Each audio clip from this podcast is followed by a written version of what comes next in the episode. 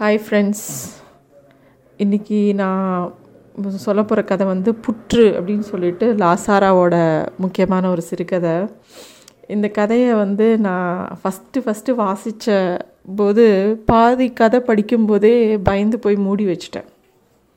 என்ன ரைட்டிங் என்ன powerful writing என்னால் அந்த கதையை பாதிக்கு மேலே படிக்க முடியாமல் மூடி வச்சுட்டு திருப்பியும் கொஞ்சம் ஒரு நாள் கழித்து தான் திருப்பி அதை கண்டினியூ பண்ணி படித்து முடித்தேன் அதுக்கப்புறம் இந்த கதையை ஒரு டென் டைம்ஸ்க்கு மேலே படிச்சிருக்கேன்.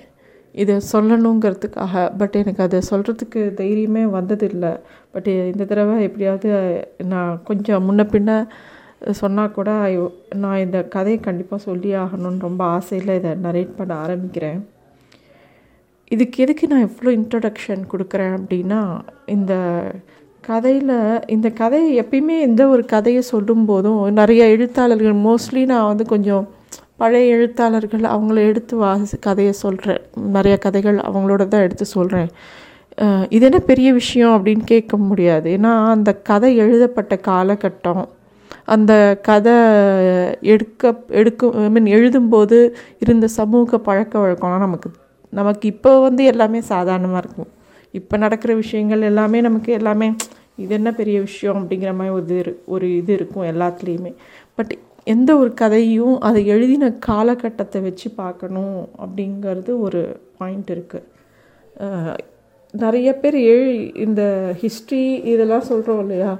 ஹிஸ்ட்ரி வாசிக்கிறோம் நிறைய நிறைய புஸ்தகங்கள் வாசிக்கிறோம். அந்த நேரத்தோட கால அந்த காலகட்டத்தோட பல நிகழ்வுகளை பதிய வைக்கிறது பழக்க வழக்கங்களை ப பதிய வைக்கிறது.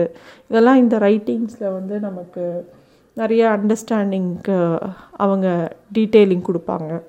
ஸோ இந்த புற்றுக்கதையை வந்து அதே மாதிரி தான் நம்ம பார்க்கணும். இது வந்து கொஞ்சம் காலங்களுக்கு முன் முன்னாடி இருந்த வழக்கத்தில் அப்போ அப்போ இருக்கிற சுச்சுவேஷனுக்கு இதில் நடந்த சில இந்த கதையில் வர இன்சிடெண்ட்ஸ்லாம் பெரிய மீறல்களாகவே தெரியும் நமக்கு.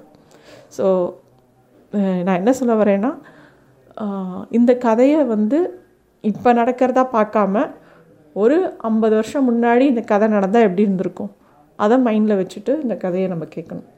ஏன்னா இப்போ எல்லாமே சர்வசாதாரணமாக ஆகிடுது இப்போ வந்து ஒரு பையன் ஒரு பையன் கெட்ட வழக்கம் ஒரு சிகரெட் குடிக்கிறதுங்கிறது இட் இஸ் நார்மல் இப்போது இப்போ எல்லோரும் வந்து அதுவும் டிவிலேயோ நம்ம ஏதோ ஒரு மூவி பார்த்தோனும் அவன் ஏதாவது ட்ரிங்க்ஸ் சாப்பிட்றதோ சிகரெட் குடிக்கிறதோ நமக்கு வந்து அவன் எதுனா கீழே ஒரு மார்க் போடுறான் இதை வந்து இட் இஸ் அ வார்னிங்னு போடுறான். பட் நம்ம நோபடி அது நம்ம மைண்ட்லேயே ரெஜிஸ்டர் ஆகல அது தப்பு அப்படின்னு சொல்லிட்டு தப்பு அவ்வளோ பழகி போயிடுது நமக்கு. சுஜாதா சொல்கிற மாதிரி சின்ன தப்பு பரவாயில்ல பரவாயில்லன்னு சொல்லி பெரிய தப்பு பண்ணால் கூட நமக்கு அது ஒரு சாதாரணமாக ஆற மாதிரி நம்ம மைண்டு பழகிடுது இப்போ இருக்கிற விஷுவல் மீடியாவில் பட் இந்த எழுத்தில் வரக்கூடிய சில அந்த காலகட்டத்தில் ஒரு சின்ன தப்பு கூட நம்ம அந்த சமூகம் அவ்வளோ ஈஸியாக அக்செப்ட் பண்ணி பண்ணின்றது கிடையாது. ஸோ இவ்வளோ இன்ட்ரடக்ஷன் நான் ஏன் கொடுக்குறேன்னா இந்த கதையை அண்டர்ஸ்டாண்ட் பண்ணுறது கொஞ்சம் நமக்கு கஷ்டமாகவும் இதாகவும் இருக்கும். ஸோ நம்ம இப்போ கதைக்குள்ளே போகலாம் I think have given enough introduction இந்த புற்று கதையில் வந்து ஃபஸ்ட்டு சீன் அப்படின்னு பார்த்தீங்கன்னா ஒருத்தன் வந்து ஒரு ஊருக்குள்ளே வரான். ஊருக்குள்ளே வரும்போது ராத் விடிக்காலம்புற டயத்தில் ஊருக்குள்ளே என்ட்ராகும்போது அவன் காலில் ஏதோ கொத்திடுது. கொத்தின உடனே அவனுக்கு தெரிஞ்சு போயிடுது ஏதோ விஷ ஜந்து தான் தன்னை கொத்திடுது அப்படின்னு சொல்லிட்டு. டக்குன்னு காலை பிடிச்சிட்டு அப்படியே அதே இடத்துல கீழே சரிஞ்சு விடுறான். சரி பார்த்தா ஒரு பாம் ஐ மீன் இந்த இந்த ஃபஸ்ட் இன்ட்ரடக்ஷன்லேயே ஒரு பாம்பை அவன் காலை கொத்திடுது. அதை வந்து லாசாரா எழுதும்போது பாம்புங்கிற வார்த்தையே யூஸ் பண்ணாமல் ஒரு பதினஞ்சு லைன் எழுதுறாரு. பாம்பு கொத்தினதையே பாம்புங்கிற வார்த்தை இல்லாமல் எழுதுறார். That is the beauty of his writing அவன் காலில் ஒரு பாம்பு குத்திடுது. அவன் வந்து அந்த விஷத்தை இறக்கிறதுக்காக கத்தி ஏதாவது இருக்கான்னு தேடுறான். அவன் பாக்கெட்டில் கத்தி இல்லை. எங்கேயோ மறந்து வச்சுட்டான். சரி தீப்பெட்டி வச்சு எரிச்சிடலாம். அந்த ஸ்கின் அந்த குறிப்பிட்ட இடத்துல விஷம் ஏறாதுன்னு தீப்பெட்டி தேடுறான் அதில் ஒரே ஒரு குச்சி தான் இருக்குது ஆனால் அவனால் அதை அதை பற்ற வச்சு பார்க்குறா அதுவும் சரியாக எரியல. ஸோ விஷம் ஏற ஆரம்பிச்சிடுது. அவனோட உடம்புக்குள்ளே அந்த விஷம் ஏற ஏற அவனுக்குள்ளே இருக்கிற ஒரு ஆன்மா இருக்கு இல்லையா? அது வந்து அவன் முன்னாடி வந்து நின்று அவனை அவன் அவனை பற்றி ஒரு கேள்வி கேட்குறது. நீ என்னெல்லாம் பண்ணியிருக்க? அப்படின்னு. ஸோ இந்த இடம் வந்து ரொம்ப நுட்பமான இடம்.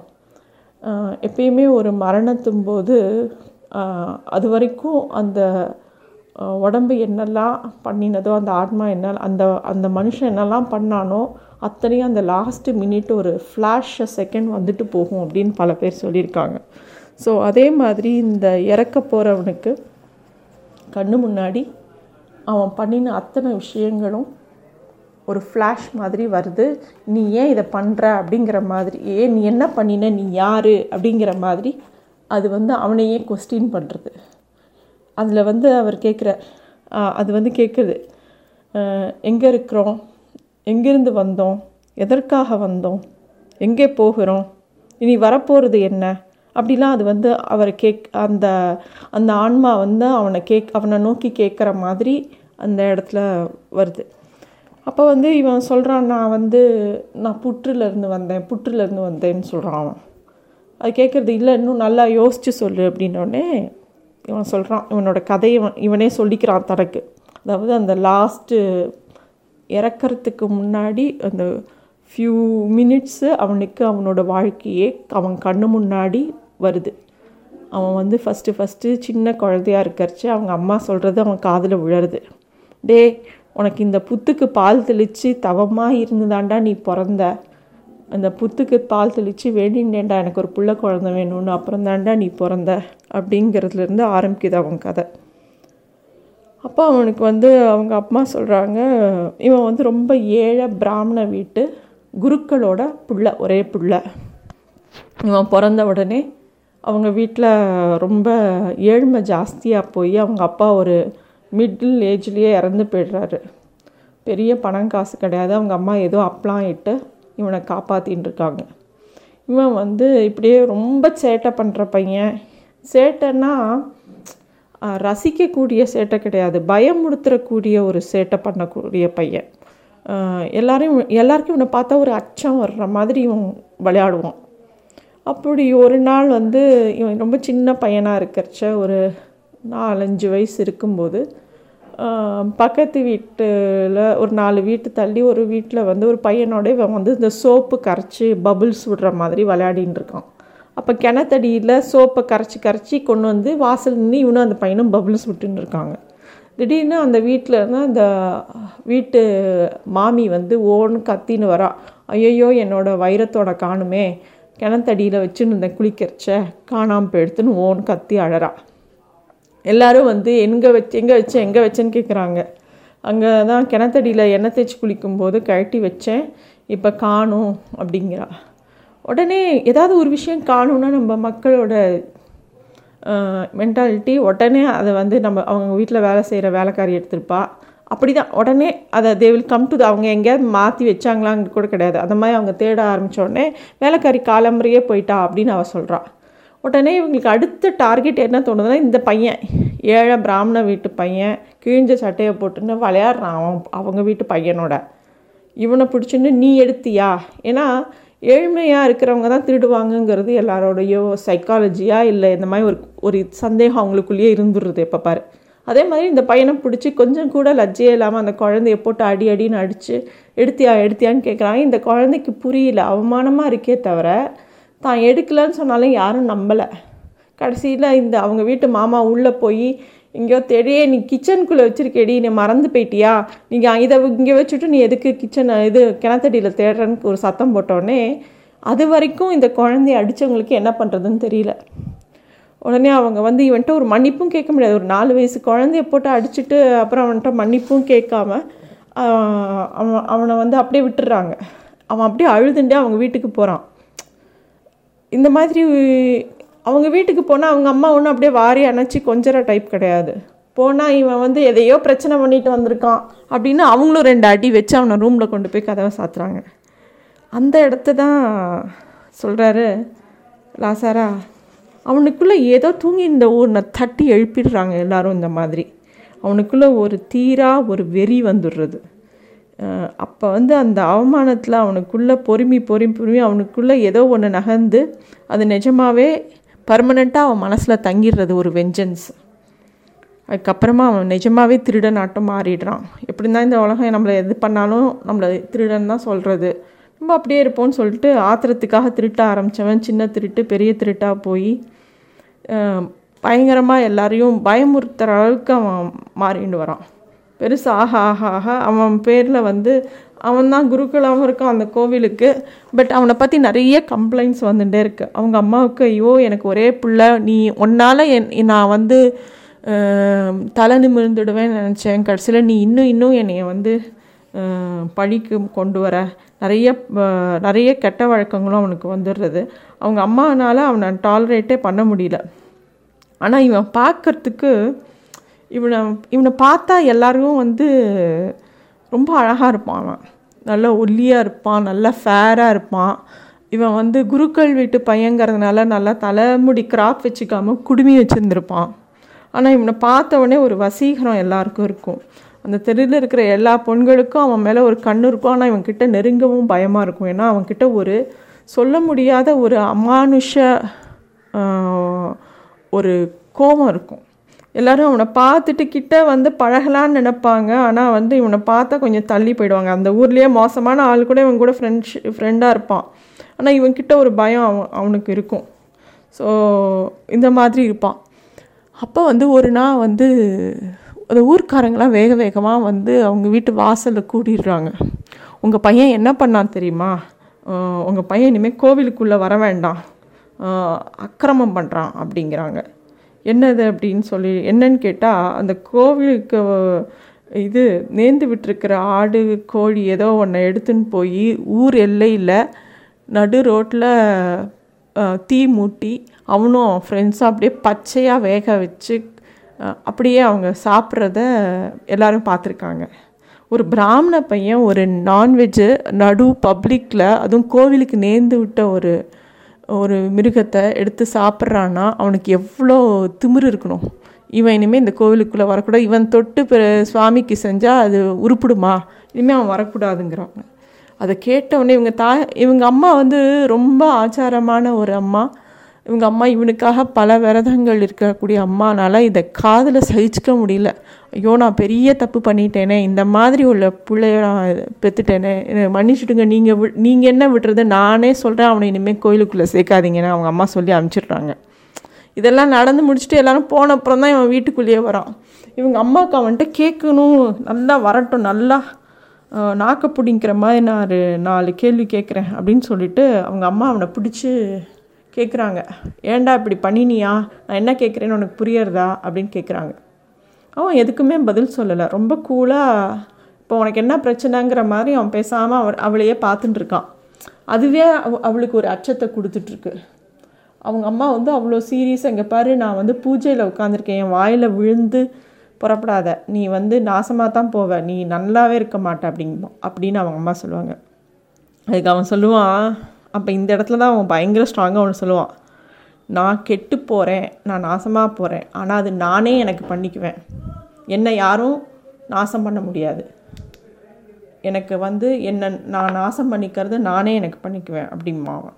அதுதான் அவனோட பேசிக் பிரின்சிபிள் அவன் தன்னை தான் அழிஞ்சு போகிறத பற்றி அவன் பயப்படவே இல்லை. அவனுக்கு எதை பற்றியுமே பயம் கிடையாது. அப்படியே பேசிக்கிட்டு அவன் என்ன பண்ணிடுறான்? ஒரு சிகரெட்டை வந்து அவங்க அம்மா பூஜை பண்ணிகிட்டு இருக்கிற இடத்துல விளக்கு பற்ற வச்சுருப்பாங்க. விளக்கு விளக்கு எரிஞ்சுட்டு இருக்கும் அதுலேருந்து சிகரெட்டை பற்ற வச்சுருவான். அதை பார்த்தோடனே அவங்க அம்மாவுக்கு அதாவது தன்னை மீறி ஒரு ஆங்காரமும் வெறியும் வந்து ஓன்னு கத்தமும் அவன் அந்த வீட்டை இடத்த விட்டு நகர்ந்துடுவான். அவங்க அம்மா அப்படி அவன் வெளியில் போயிட்டு திரும்பி வந்து பார்த்தா வீடே இருட்டோடு இருக்கும்.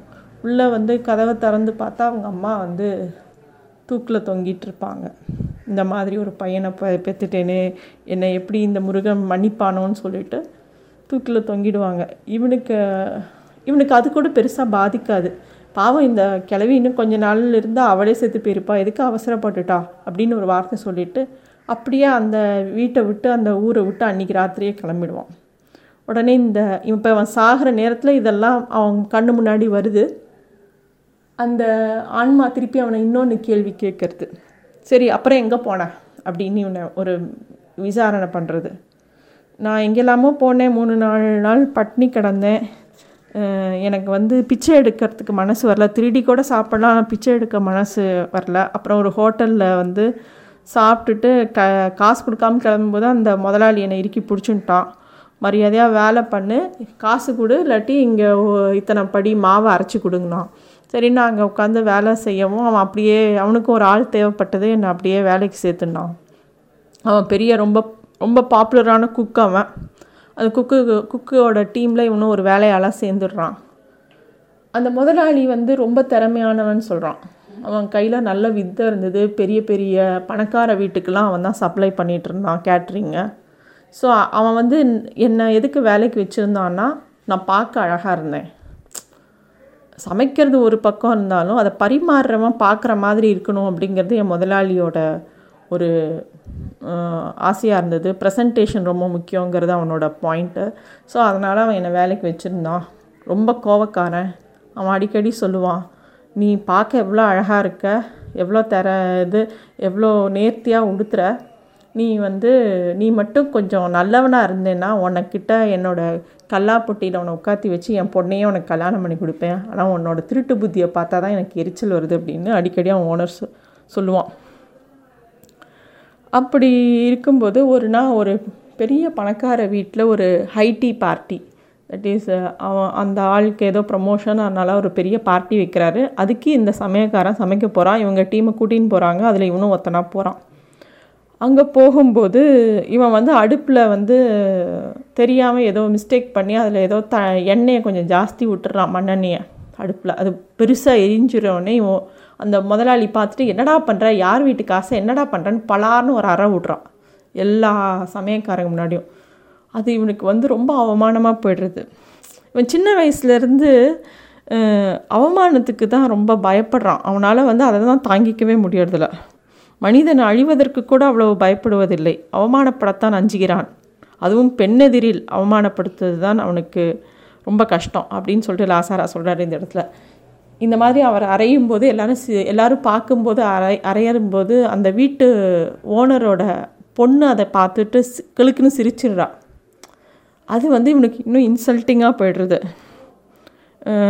அப்போ வந்து இந்த ஓனர் வந்து இன்னும் கத்துறான். என்னடா பண் இப்படி பண்ணிட்டியா அது இதுன்னு சொல்லிட்டு. அப்புறமா அந்த சமையல் முடிஞ்சு எல்லாருக்கும் பரிமாற போகிறாங்க அப்போ இவனுக்குள்ளே ஒரு வெஞ்சன்ஸ் வருது. எப்படியாவது பழி தீர்த்துடணும் இந்த முதலாளியன்னு.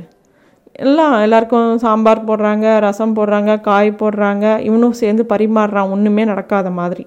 கடைசியாக பாதாம் கீர் கொடுக்குறாங்க. ஃபஸ்ட்டு ரெண்டு ஆள் சாப்பிட்டுட்டு ஓன்னு கத்துறாங்க. இன்னது பாதாம் கீர் ஃபுல்லாக உப்பு அப்படின்னு சொல்லிட்டு. அந்த அந்த ஆள் வந்து முதலாளி வந்து முதலாளியை பார்த்து கற்று கற்றுன்னு கத்துறான். உன்னை எதுக்கு சமையலுக்கு வச்சேன்? உன்னை நீ இப்படி என்னோடய பார்ட்டியே கெடுத்துட்டியே உனக்கு பணமே கொடுக்க மாட்டேங்கிற அளவுக்கு வெறி பிடிச்சி கத்துறான். பார்த்தா இவன் வந்து பாதாம் கீரில் அந்த முதலாளியை பழி வாங்கிறதுக்கு உப்பை போட்டு அந்த இடத்த விட்டு ஓடி போயிடுறான். ஓடி போகலான்னு கிளம்பி ரூமுக்குள்ளே போய் அவனோட பொட்டியெல்லாம் எடுக்க போகிறான் அப்போ இந்த பொண்ணு பின்னாடியே வந்து எங்கே போகிற அப்படின்னு கேட்குறது இவன் சொல்கிறான் உனக்கு தான் தெரியும்ல நான் வந்து என்ன பண்ணினேன்னு நீ தான் பார்த்தே இல்லை. இனிமேல் இந்த முதலாளிக்கிட்ட வேலை பார்க்க முடியாது. எப்படின்னா அவனே என் சீட்டை கழிச்சிடுவான். அவன் வந்து என்னை என் கூட சண்டை போடுறதுக்கு முன்னாடி நான் இந்த இடத்த விட்டு கிளம்புறேன் அப்படிமா இவ சொல்லுவா இல்லை எங்கள் வீட்டில் எப்படி இருந்தாலும் எங்களுக்கு ஒரு வேலைக்காரங்க தேவை. நீ வந்து எங்கள் வீட்டுக்கு வேலைக்கு சேர்ந்துரு அப்படின்னு இவ சொல்லுவா. இவனுக்கு வந்து பெண்கள் மேலே ஒரு பெரிய அபிப்பிராயம் கிடையாது. இவங்க இவனை வந்து அவங்க யூஸ் பண்ணுறாங்களோ அப்படின்னு சொல்லிட்டு இவனுக்கு யார் மேலேயும் நம்பிக்கையும் கிடையாது யார் மேலேயும் பிரியம் கிடையாது. இவனுக்கு எப்பயுமே ஒரு வெஞ்சன்ஸு ஒரு அங்காரம் தான். ஸோ இவன் சொல்லவும் சரி அப்படின்னு சொல்லிட்டு இவன் ஒத்துக்கிறான். இவங்க வீட்டுக்கே வேலைக்கு வரான். அந்த பொண்ணுக்கு இவன் மேலே ஒரு அட்ராக்ஷன் எப்போ பாரு? இவன் வந்து இவன் பின்னாடியே சுற்றுறது ஒரு நாள் வந்து இவன் சொல்கிறான் எல்லா நகையும் போட்டுன்னு வா நம்ம எங்கேயாவது ஓடி போயிடலாம் அப்படின்னு கூப்பிட்றான். அந்த பொண்ணு எல்லா நகையும் போட்டுட்டு ஓடி வருது இவன் கூட. ட்ரெயினில் என்ன பண்ணுறான் எல்லா நகையும் இவள்கிட்டருந்து க கழட்டின்ட்டு கொஞ்சம் கூட ஈவு இறக்கமே இல்லாமல் அந்த பொண்ணை அந்த ட்ரெயினில் அப்படியே விட்டுட்டு அது அவளுக்கு ஒரு லெட்டர் எழுதிட்டு போகிறான் நீ வந்து நீ வந்து என்னை மனுஷனாக பார்க்கல என்னை ஒரு பொம்மையாக தான் பார்க்குற. உனக்கு விளையாடுறதுக்கும் வாழ்க்கை சுவாரஸ்யமாக இருக்கிறதுக்கு நான் ஒரு பொம்மையாக தேவைப்பட்டேன். நான் இப்போ அந்த விளையாட்டை இன்னும் பெருசு பண்ணுறேன் நான் வந்து உன்னோட எல்லா நகையும் கழட்டி எடுத்துன்னு போகிறேன் முடிஞ்சால் நீ உங்கள் வீட்டுக்கு திருப்பி எப்படி போறியோ போய்க்கோ அப்படிங்கிற மாதிரி அவன் எழுதுவான். அந்த இடத்துல அவன் சொல்கிறான் மிருகங்க வந்து பசி வேலைக்கும் தற்க தற்காப்புக்கும் தான் ஒன்று ஒன்று அடிச்சுக்கும். மற்ற மற்ற நேரத்தில் மிருகங்கள் வந்து எதையும் அடித்து சாப்பிடாது. தனக்கு பசி இல்லாதப்போ இன்னொரு பக்கத்தில் மானே வந்தால் கூட புளி அடிக்காது. தனக்கு பசி இருக்கும்போது அதை செய்யும். ஆனால் மனுஷனோட குணம் அப்படி கிடையாது. எப்போ பாரு ஒரு க்ரீடினஸ்ஸு அது வந்து மனுஷனுக்கு மன்னிக்க முடியாத ஒரு குணம் அப்படின்னு அவன் வந்து தன்னோட செயல்களை நியாயப்படுத்தி சொல்கிறான் அவன் சொல்கிறான் இயல்பிலேயே ஏதோ ஒன்று எனக்கு வந்து உடன்பட மறிச்சுட்டே இருக்கு. எப்போ பாரு நானே அழி என்னை அழிச்சிக்கணும். வேறு யாரும் என்னை அழிக்கக்கூடாதுங்கிற ஒரு எண்ணம் வந்து என் தலை மேலே ஏறி உட்காந்துருக்கு என்னால் அதை ஹெல்ப் பண்ணவே முடியல. அதை விட்டு நான் நல்லவனாக மாறணும்னு நினச்சா கூட என்னால் முடியல. அப்படின்னு சொல்லுவான். சரி அப்படின்னு சொல்லிட்டு இந்த இதெல்லாம் வந்து அவன் வந்து அந்த ஆன்மா கிட்ட சொல்லிகிட்டே வரான். அப்போ வந்து சொல்கிறான் சரி அப்புறம் என்ன பண்ண? அப்படின்னு கேட்குறான் அந்த பொண்ணுக்கிட்டேருந்து கொள்ளையடித்த பணத்தை எடுத்துகிட்டு போய் ஏதோ ஒரு சின்ன வியாபாரம் பண்ணலான்னு இன்னொருத்தனோட சேர்ந்து வியாபாரம் பண்ணேன். அவன் ஏதோ ஒரு சின்ன அரை ரூபாய் என்னை ஏமாத்தினா ஆத்திரத்தில் ராத்திரியோட ராத்திரி அவனோட கடையை பற்ற வச்சுட்டு கிளம்பி வந்துட்டேன் அப்படிங்கிறான். எங்கே போனாலும் உனக்கு அவன் ஆத்திர ஆத்திரம் ஆங்காரம் இன்னொருத்தரை பழி வாங்கிறது இப்படியே அவனோட காலம் போயின்னு இருக்கு அப்போ வந்து அவன் சொல்கிறான் சரி பரமபதத்தில் வர பரமபதம் கேம் நம்ம எல்லாம் பார்த்துருக்கோம். அதில் வர மாதிரி விளையாடிட்டே இருக்கான் வாழ்க்கையில். நான் எங்கே போனாலும் ஒரு பாம்பை கொத் பாம்பு கொத்தி கீழே இறங்கி போகிற மாதிரி இவனோட வாழ்க்கை கொஞ்சம் மேன்மை அடையிற மாதிரியே இருக்குது எங்கே போனாலும் ஒரு பாம்பு பாம்பு மாதிரி ஒரு ஏதோ ஒரு இன்சிடெண்ட் அவனை கொத்தி அவனை திருப்பி கொண்டு வந்து பழைய நிலைமைக்கே கொண்டு வந்து ஒரு வறுமையிலே கொண்டு போய் விட்டுறது. இவன் எப்படி முன்னுக்கு வரணும்னு நினச்சாலும் அவனால் அதை பண்ணவே முடியல. அப்புறம் கேட்குறான் சரி இப்போ எங்கே வந்திருக்க? எதுக்கு வந்திருக்க? அப்படின்னு கேட்பான். ஏன்னா இவன் இவன் வந்து இப்போ திருப்பியும் அவனோட பிறந்த ஊருக்கே வந்திருப்பான். அவன் சொல்லுவான் அப்போ இவன் சொல்லுவான் நான் அந்த புற்றை பார்க்க வந்திருக்கேன். எந்த புற்றை பார்த்து எங்கள் அம்மா வந்து நான் பிறக்கணும்னு வேண்டினாங்களோ அந்த புற்றை பார்க்க வந்திருக்கேன். அப்படின்னு சொல்லுவான். அதெல்லாம் இல்லை உண்மையை சொல்லு அப்படின்பா உண்மை என்னென்னா இவன் சொல்லுவான் அவளை பார்க்க வந்திருக்கேன் அப்படிம்பா. ம் யார் அவ? சொல்லு அப்படிங்கும். இவன் வந்து இவங்க வீட்டுக்கு எய்த்த வீட்டில் ஒரு பொண்ணு வந்து இவன் மேலே ரொம்ப பிரியமாக இருப்பாள் இவனுக்கு அது தெரியும். உண்மையான பிரியமாக இருப்பாள் ஒரு அவள் எப்போ பாரு இவனை பார்த்துட்டே இருப்பாள் ஆனால் பேசி பேசினது கிடையாது. ஒரு நாள் வந்து குளத்தங்கரை கிட்ட அவளை பார்த்த உடனே இவன் வந்து டக்குன்னு அவள் கையை பிடிச்சிடுவான். அந்த பொண்ணு வந்து என்னை கையை விடு எனக்கு மானமே போகிறது யாராவது பார்த்தா என்ன நினைப்பாங்க? விடு விடுங்கிறா. ஆனால் இவன் மேலே வெறுப்பு வரல. அவன் டக்குன்னு விட்டுட்டு போயிடுறான். அந்த பொண்ணு அப்புறமா இவன் மேலே ஒரு இவன் மேலே பிரியம் இருந்தால் கூட அதை அவளால் சொல்ல முடியல. ஏன்னா இவன் இவனை பார்த்தா ஊரே பயப்படும். எல்லாருக்குமே பயம் வரும். இந்த பொண்ணுக்கு பிடிச்சிருந்தா கூட அதை சொல்ல முடியாது. கடைசியில் அந்த பொண்ணு வேறு ஒருத்தனை கல்யாணம் பண்ணிட்டு லைஃப்பில் செட்டில் ஆகிடும் இப்போ வந்து அவன் அந்த பொண்ணை திருப்பி பார்த்து அந்த பொண்ணோட லைஃப்பை கெடுக்கிறதுக்குன்னு வந் வந்திருக்கான் அந்த ஊருக்குள்ளே. ஏன்னா அந்த பொண்ணு திருப்பி அந்த ஊருக்கு வந்திருக்கா. அவளுக்கு குழந்தையெல்லாம் பிறந்திருக்கு. அவள் புருஷன் முன்னாடி போய் ஒரு சந்தேகத்தை கிளப்பலாம். நான் இன்றைக்கி உன குளத்தங்கரையில் கையை பிடிச்சி இழுத்தேன்ல. நான் யாருன்னு உனக்கு தெரியாதான்னு கேட்டோன்னா போதும். அவ்வளோதான் அதோட அந்த பொண்ணோட லைஃப் க்ளோஸு ஸோ அந்த மாதிரி ஒரு வெஞ்சன்ஸு திருப்பியும் அந்த ஊருக்கு வந்து சும்மா எதையாவது பண்ணுவோமே. அவன் idle mind mind devil's workshop மாதிரி அவனுக்கு அந்த பொண்ணோட வாழ்க்கையை கெடுக்கணுங்கிற மாதிரி ஒரு எண்ணம். அதுக்கோசரம் அவன் திருப்பியும் அந்த ஊருக்கு வந்திருக்கான். அப்போ வந்து அந்த புத்தில் எந்த புத்தில் அவங்க அம்மா விழுந்து விழுந்து சுவாமியை வேண்டிட்டு இவன் பிறக்கணும்னு வேண்டிக்கிட்டாங்களோ அந்த புத்தில் இருக்கிற ஒரு பாம்பு இவன் காலை குத்திடுச்சு. ஸோ அவன் தான் என்ன பண்ணோன்னு சொல்லிவிட்டு அதுக்கிட்ட அக்செப்ட் பண்ணிக்கிட்டான். இந்த மாதிரி ஒரு தப்பை பண்ண தான் நான் திருப்பி வந்தேன் அப்படின்னு. அப்புறம் கடைசியாக கேட்குறான் நீ யார் யாருன்னு கேட்கும்போது அவன் உயிர் கொஞ்சம் கொஞ்சமாக பிரியறது. அப்போ அது சொல்லுது நீ எங்கேருந்து வந்தாயோ அங்கேயே திரும்பி போக இடம் என்று வச்சுக்கோல வச்சுக்கோ ஏன்? நீ பாம்பாக இருந்தால் உன்னை விழுங்குற பெரிய பாம்புனா. நீ வந்து இருளாக இருந்தால் உன்னை விட பெரிய இருள்னா. நீ எங்கேருந்து வந்தியோ அங்கேயே நீ திரும்பி போகிற அப்படின்னு சொல்லி அப்படியே அந்த மரணம் அவனை வந்து கவிக்கிறது. இந்த கதையில் வந்து அப்படியே இந்த கதையில் மெயின் வந்து the way of writing amazing writing amazing writing இதை வந்து நீங்கள் எல்லோரும் வாசித்து பார்க்கணும். ஒவ்வொரு இடத்துலையும் லாசாரா வந்து பாம்புங்கிற வார்த்தையே யூஸ் பண்ணாமல் ஆனால் பாம்பை பற்றி சொல்லிக்கிட்டே வருவார். இவனையே ஒரு பாம்பு மாதிரியே இவனோட கேரக்டரிஸ்டிக்ஸ் இருக்கும். என்னதான் நம்ம நல்ல பாம்பு சொல்லலாம் நல்ல பாம்புக்கு பால் வத்தா கூட அது கொத்துங்கிற மாதிரி இவனுக்கு எவ்வளோ பேர் நல்லது பண்ணணும்னு நினச்சா கூட அவங்களுக்கு இவன் கெடுதல் தான் பண்ணுவான். அது மாதிரி இந்த கதை போவோம். எப்பயுமே லாசாரா கதை சொல்லும்போது சொல்கிற நேரத்தை விட டைம் ஜாஸ்தியாக எடுத்துக்கிறது. எல்லோரும் வாசிக்க வேண்டிய முக்கியமான கதை.